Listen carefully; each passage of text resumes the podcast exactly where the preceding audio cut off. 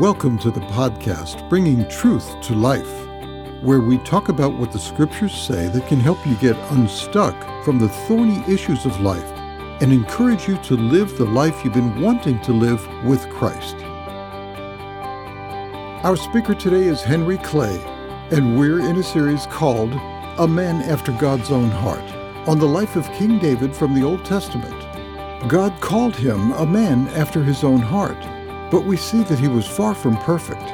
What was it about this man that God liked so much? This series looks at David's environment, his experiences, and his responses to try to discover how we can live a life that brings delight to God's heart.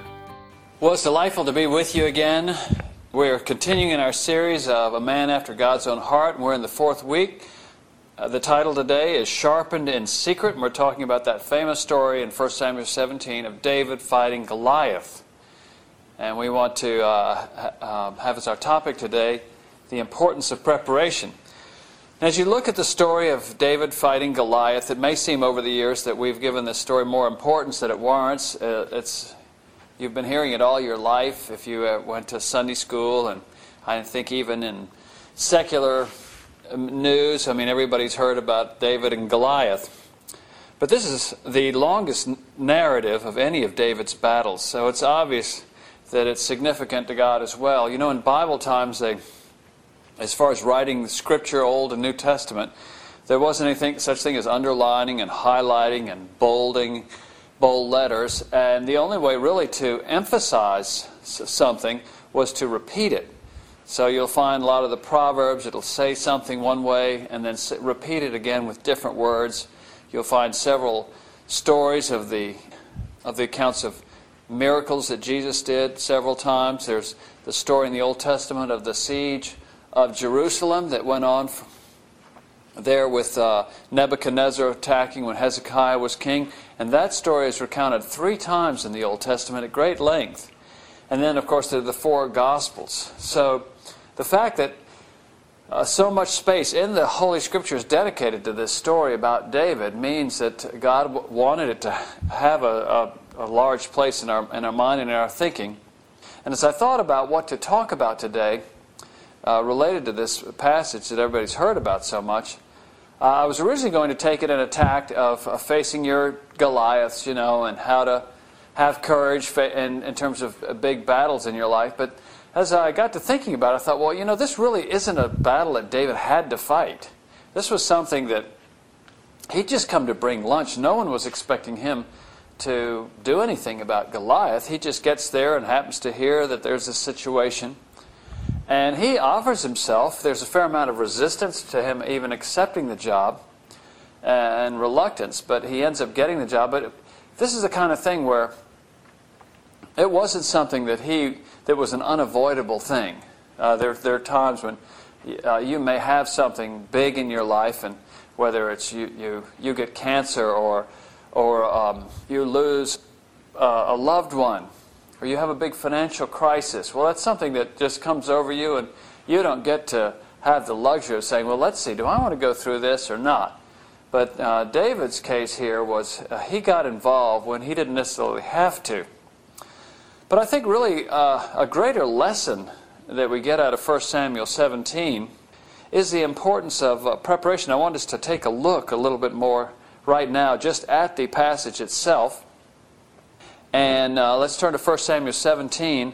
And particularly, I want to focus on the conversation between King Saul and David when David offers to fight Goliath. And Saul said to David, You're not able to go against this Philistine to fight with you. Well, that was a great vote of confidence, wasn't it? he, he says, For you are but a youth, while he's been a warrior from his youth. Verse 34 But David said to Saul, Your servant was tending his father's sheep.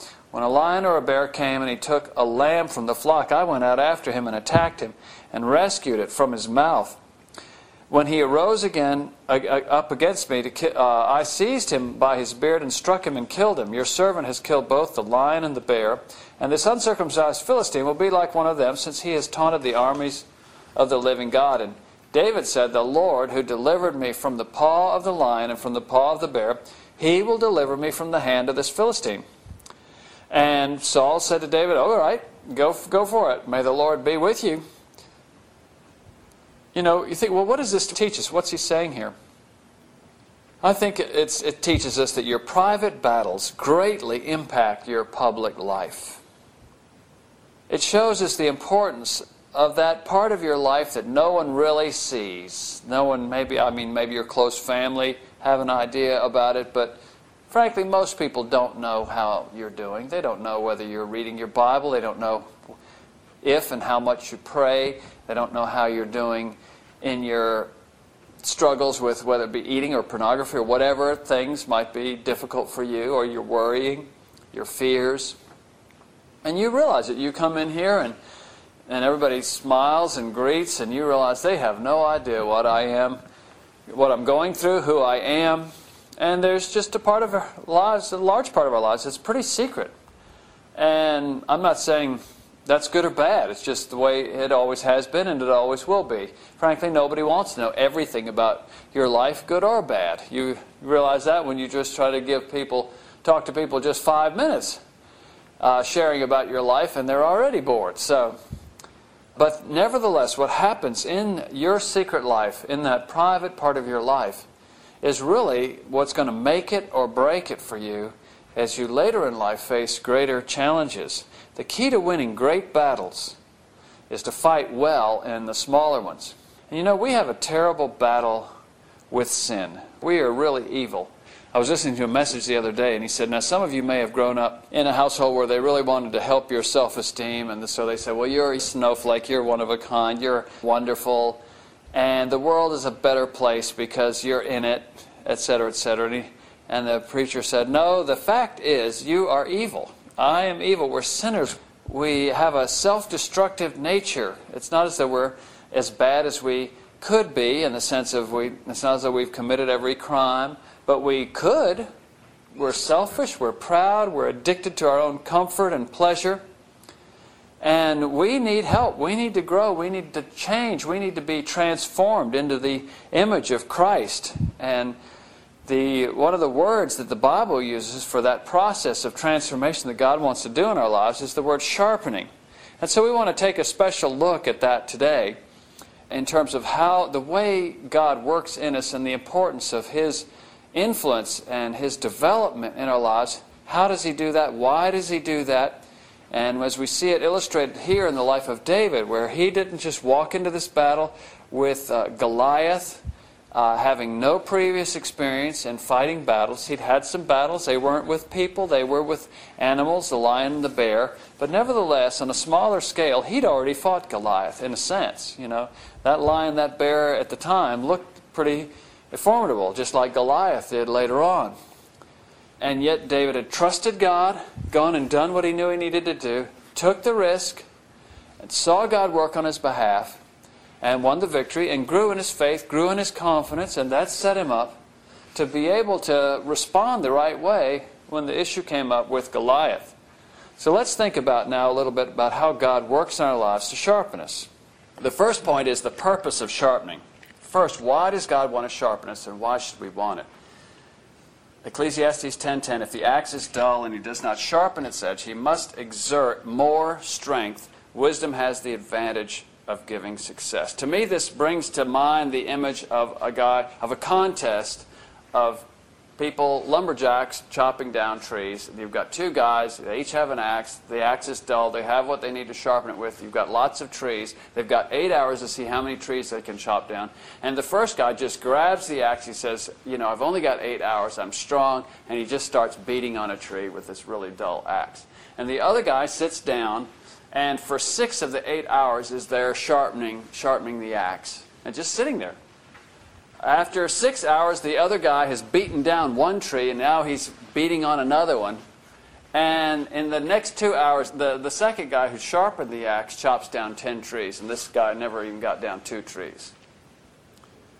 The importance of sharpening, that it's not just brute strength, it's that you learn wisdom, and wisdom can make all the difference in your marriage, in your parenting, just working according to false principles and false ideas. There are many times you'll come to something that looks like a fire, and you will throw on it what looks like water, but it turns out it's gasoline. And so instead of making the situation better, you made it worse. And you were very well intentioned. You were just lacking the wisdom, the sharpening that could have made all the difference. The wisdom that you pick up over the years can make such a difference in your success in your life in your ministry. You need a deeper work of God's Spirit in your life. I need it. So let's talk about the place of sharpening. The place of sharpening. Fascinating passage in Isaiah 49 probably refers mostly to Jesus, but I think it, it also shows us some of the ways of God with his servants. So I don't know if you got your Bible, but uh, why don't you be turning there? That this is a tremendous passage to meditate on. He says, Listen to me, O islands, Isaiah 49. Listen to me, O islands, and pay attention, you peoples from afar. The Lord called me from the womb, from the body of my mother, He named me. And He has made my mouth like a sharp sword. In the shadow of His hand He has concealed me. And He has also made me a select arrow. He has hidden me in His quiver.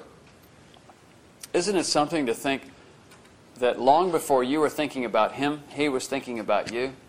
That there is actually, if you are a believer today in Jesus Christ, there is a call on your life, a call from God that didn't start when it occurred to you to ask Christ into your life, that started long ago, even, even in your mother's womb, that God already knew what your name was going to be and knew what his purposes for you were says, You have called me from the womb. And then it says, he, he talks about the sharpening process. You see, it's not enough just to be called.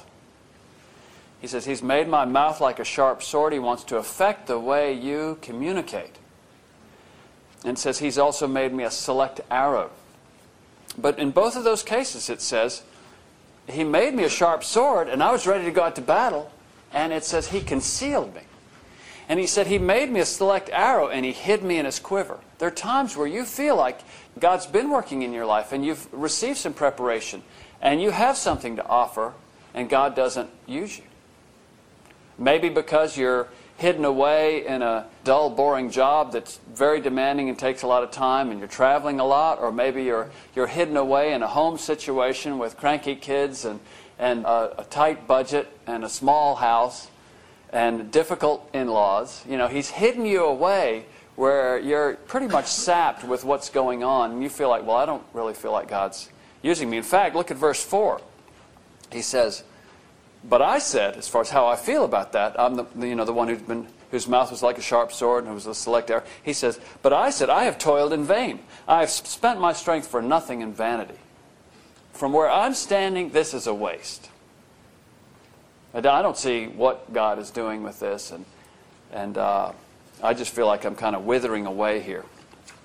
But he still has faith. He says, Yet surely the justice due to me is with the Lord, and my reward with my God.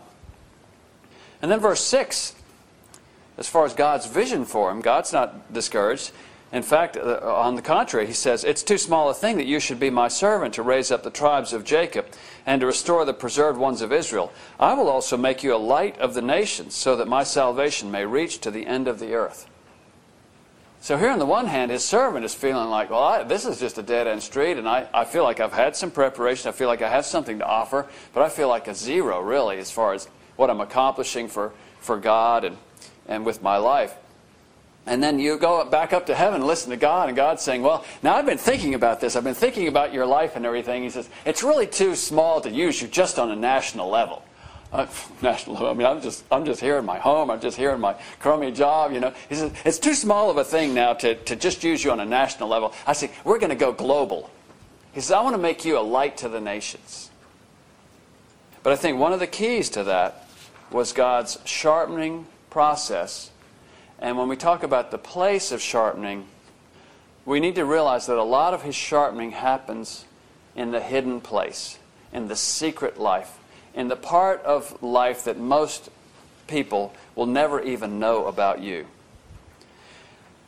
I felt this way for, for many years. That's why this passage touched me so much. Uh, I'm not going to get into all the gory details of my growing up years, but uh, my father was sort of in despair over me. He says, I don't, I don't know what's going to become of Henry. I don't even know if he's going to live I hated going to school so much, and I couldn't get any girls to go out with me. The few that I had the courage to ask, and all of them turned me down. I, I had mediocre grades. Came from a family that, as far as at our school, didn't have much money. So, of course, even if I had had any taste in clothes, I wouldn't have known how to pick them out. Uh, when they picked up sports teams, they'd kind of argue who had to have me because I was so uncoordinated, you know. I went out for football, and since I couldn't run, catch, or throw, they would put me on the line to block, and I was really complete toothpick, you know. So that's, and I was just really tempted just to just cut deals with the people. I'll let you go by if you don't hurt me, you know.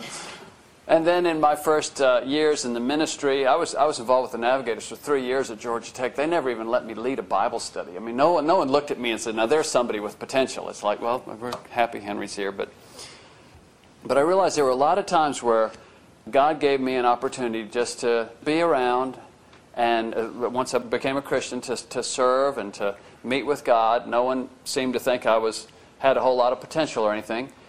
But how God hid me really for like 30 years. And I'm not saying I'm any big deal now, you know, but uh, he says, You've made my mouth like a sharp sword, and you have concealed me. And you made me like a select arrow. And I'm thinking, I'm going to go in the bow now. He says, I'm hiding you in the quiver. For how long? I don't know. He hid Moses for 40 years. He hid David for 15 years after he was anointed to be the king. Don't you know that got his expectations up? And he's running like a fugitive and drooling like a madman? Talk about unfulfilled expectations. He sharpened me and then he hid me for a future time to bring me out. Jesus was raised in obscurity in a carpenter shop 30 years. God waited and worked on Jacob for all of those years to then transform him into Israel when he was about 40 years old.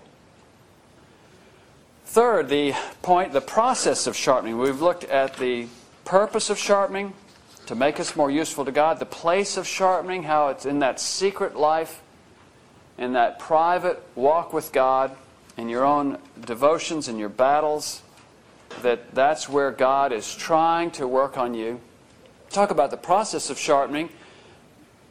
Many of you guys, at least, uh, at some point had a knife. You probably cut yourself with a knife. I remember getting my dad's pocket knife when I was about five. It was one of these big Swiss Army knife. I opened it up, you know, and of course nobody was around. I thought, I felt it. Says, oh, that's not sharp. And then I put it on my hand and went like this. I thought, see?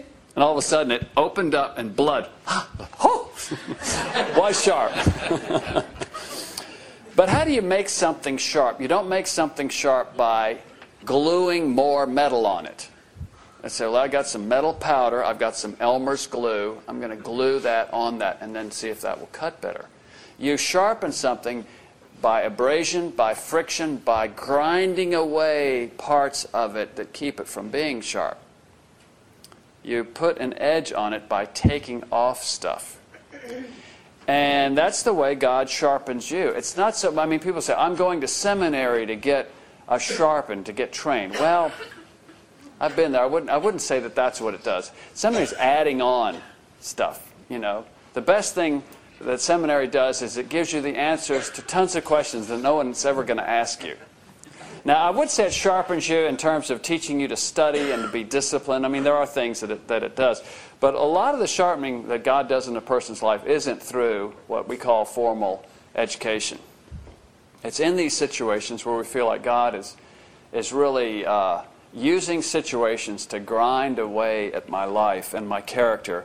And you put something under pressure and you see what's really inside. You step on a tube of toothpaste and the, what's inside squirts out. And when your life is really, really under pressure, the real you comes out. It's not you made me mad. It's that you put me under enough pressure where my ability to hide who I really am is broken down and out it comes. That's the you that God really wants to work on to make you more like Christ. So I was thinking, what, you know, what does God use to sharpen us with? What is it that He, what are the kind of things that He uses? I'd say one is our own pursuit of knowing Him our own pursuit of knowing Him. Maybe that doesn't sound like grinding and stuff, but frankly, it's, I think it's kind of hard to be consistent in meeting with God each day, in, in your prayer life, in getting in the Scripture. I mean, some people, for some people, it's, it's like candy, you know. But for most people, it's, it's something that a lot of times you don't necessarily feel like doing. You'd like to sleep a little longer, or if it's at night, you, you're tired, you want to go on to bed. But think about David, how writing Psalm 23, probably back when he was a shepherd, how with even those long hours of working outside and working with, I mean, who knows? Where did he find stuff to write on, you know? I don't know if you've ever been camping, but it's, you know, it's not real easy with papers and probably rained and, you know, who knows how many Psalms we lost because they were in his knapsack when he got caught out in the rain. But David was ready, not only physically, he was ready spiritually to meet Goliath. In fact, that's the strength he was going in. He said, The, the God that delivered me from the paw of the lion the bear, he will, he will give me victory in this situation. How are you doing in pursuing God? Not just being religious, not just having your devotions, but pursuing Him, getting to know Him. That's in your daily times, in special times, times with your family, uh, what, what a challenge to, uh, to persevere there. Second, in our own battle with sin, uh, one of the ways God humbles us is He allows us to struggle with things. This, uh, Genesis 4, 6, and 7, where Cain is so upset with Abel because God accepted Abel's sacrifice, and God comes to Cain. He says, Do you have any good reason to be angry? I don't know, how many times would God probably ask us that question? And he said, God tells him, He says, Sin is crouching at the door, but you must master it. He didn't say, You need to just leave it all to me, I'll master it for you. He says, No, you're going to have to deal with this. There is an animal of darkness in your life, of your appetites, of your pride, of, of you know, everybody's fingerprint is a little bit different, but you know what it's like for, uh, to have that principle of evil in your heart. And it's, it's your uh, fighting and, and winning with, with the Lord's help over that lion and that bear that's in your secret life that prepares you for greater things for God later on. Third, dealing with difficult people. Difficult people. You have some very special names that would come to mind of, of, some relatives, of some friends, possibly of some neighbors, possibly of some very aggravating coworkers, clients, they come in all shapes and sizes. But it's very helpful to realize I am uh, Presbyterian, and we do believe in God being sovereign. And somehow God has worked this out this way, this horrible situation that is so uncomfortable and unattractive. And could it be that this is one of the things that God is using to work on me, to sharpen me, if I'll respond well. You see, it's not enough to have a, have a knife and just rub it in any old way over a, over a, a whetstone. You can take the edge off of a knife just as uh, much easier than you can put one on. And what that means also in terms of God sharpening, it's not enough for God to bring into our life circumstances that can sharpen us if we're not faced the right way. If we're not responding in faith, in trust, in submission, in love, if we respond in anger, in selfishness, in reaction, and according to the lies that the world tells us, that this is you need to stick up for your own rights, and you need to stick it to them, you need to get them before they get you, all these different things that you, you know, we pick up as we walk through the world and as we also deal with our sinful heart. It's how you respond to these trials that determines whether or not it's going to make you sharper for God or sharper for the devil. The fourth one I think that God uses to sharpen us with is the daily boring grind of life and work. It just gets tedious, doesn't it? I mean, college was fun and varied and friends and parties, and you had to work too, and you thought, well, this is what life is about. Then you get out and you realize, gosh, everything died. You know, I mean, I'm just, you do fall in love and get married, but then it just kind of settles into something that's kind of routine, pretty much just punctuated by disasters, you know. So it's boring or, or terrible, you know. And, but realizing how it, it was probably pretty boring being a shepherd. I mean, following these sheep around. Every once in a while, a lion or bear would come up, you know. It says, oh, great, you know. And, uh, but how God, to realize that that's part of God's plan in our lives is to use what seems to be useless to do good things in our lives, to build in faithfulness, and to help us see in the small battles that we're preparing for larger things. Fifth, serving under unreasonable leaders. Oh, that's a great one for God to use. Unfortunately, He, he uses it often. It might be with for women who realize, well, I, I'm supposed to be submissive to my husband, but he's a bump on a log. I mean, he just he does come on, wake up. You know, he doesn't he doesn't smell the roses. He doesn't know what's going on. So you've got all the information as a, as a wife, and, and you try to nicely tell your husband, and you give him the, the, enough information that any idiot would realize we need to do something about this, and he just sits there and kind of, uh huh. You know, we're just, sometimes we're slow. I mean, and yet God said, I want the man to be the main one responsible in, in leading the family in, in decisions. Doesn't mean he just makes all the decisions because he doesn't know half the things that are going on. You know, he, he needs the, the helpmeet suitable to him because she's the eyes and ears. She's the circuit breaker of the whole house. She's in touch with more than she'd like to be in touch with, realizing what everybody's wearing and what everybody needs and what everybody's opinion is about everybody else. You know, it's just kind of overwhelming. But the dad is supposed, the husband is supposed to be a good shepherd, and he's not always. And that's a, that's a big trial. The, the, the man or, or anyone that's working may be in a situation at work it's really, really difficult with leader you have. It can happen in a church situation, working in a ministry under a ministry leader. A lot of ways that God can bring pressure to bear in our lives. God used Saul in David's life. God could have taken Saul out at any moment. You think, God, what were you thinking? He says, I'm sharpening David. He says, I can put up with Saul another 15 years if it will help David not become a Saul. Do you realize how God, how committed God is to your preparation? And to sharpening you to use you at a later date? You have to cooperate. If you're not cooperating, then you're not growing and improving. You're just reacting and probably getting worse. Well, we've looked at the, the purpose of sharpening, the place of sharpening, the process of sharpening. In conclusion, I just want to say I think days are coming that are very, very significant in our lives, also in our country. They're probably some of the greatest challenges you will have ever faced that are coming up in the next number of years. Not just in your own personal life, but it, I mean, like David. David didn't personally have a Goliath. He just was walking by, and there was a situation where he says, Well, I'll go. You know, what are, the, what are some of the huge things our country's facing that are an, an affront to the holiness of God?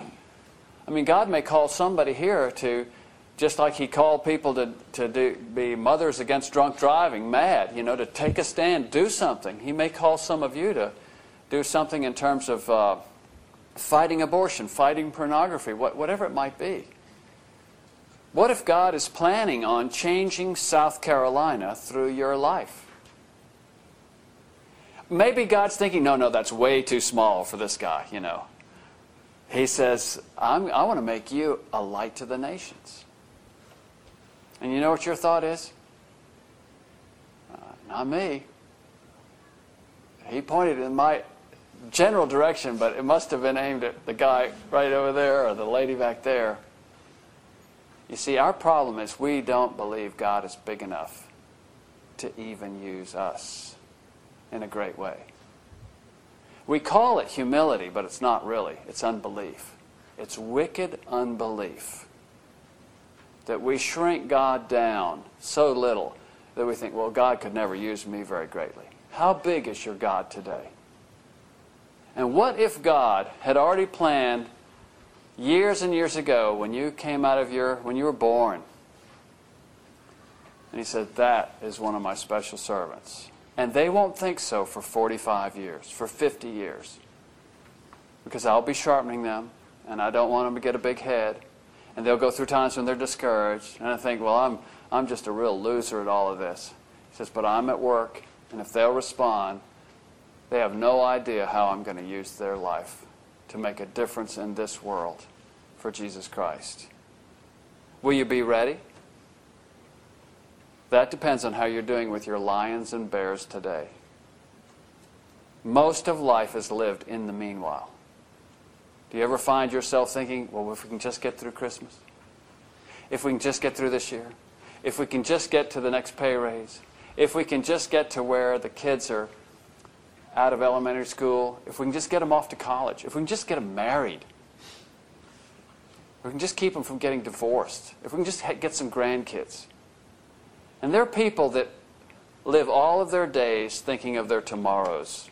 And they really lose all of their todays. And you'll never be ready for tomorrow. How you spend today, your todays, is going to determine whether or not you're ready to face your tomorrows. And particularly if you've got little kids, it's very easy to think, oh, I can't, no, focus on right now, as though this were all you were ever going to get. Don't get so wedded to some future situation that you think is going to be better. It's not necessarily going to be any better. You have the same God today who wants to work in your life today. Grab your todays. Recognize the hand of God in what you're facing today. He wants to change you. And I want you to believe that He is so great he could use your life to really do great things, but you won't be ready for Him if you're not responding well to His sharpening in your life today, this week. And to give you eyes to see what, in these situations that are so uncomfortable, so difficult, so frustrating, so boring, whatever, that, Lord, could this be your sharpening hand in my life? And if this is the hand of God, can I not rejoice in it? Can I not face it with vision and hope that somehow God is going to take this abrasive whetstone that I despise or just dislike and use it for my good and for His glory? Someday the stories will be written of what happened, of what God did through your life. And it could be that one or two generations down, they still remember your name. And that your story will be one, well, I, I, not that much happened in the first part of my life. But then God began to take me out of the quiver and use me. He began to take me out of the, the place where He'd hidden me and put me to work. I was amazed. Everybody else was amazed. They thought, You're kidding. Him? Her?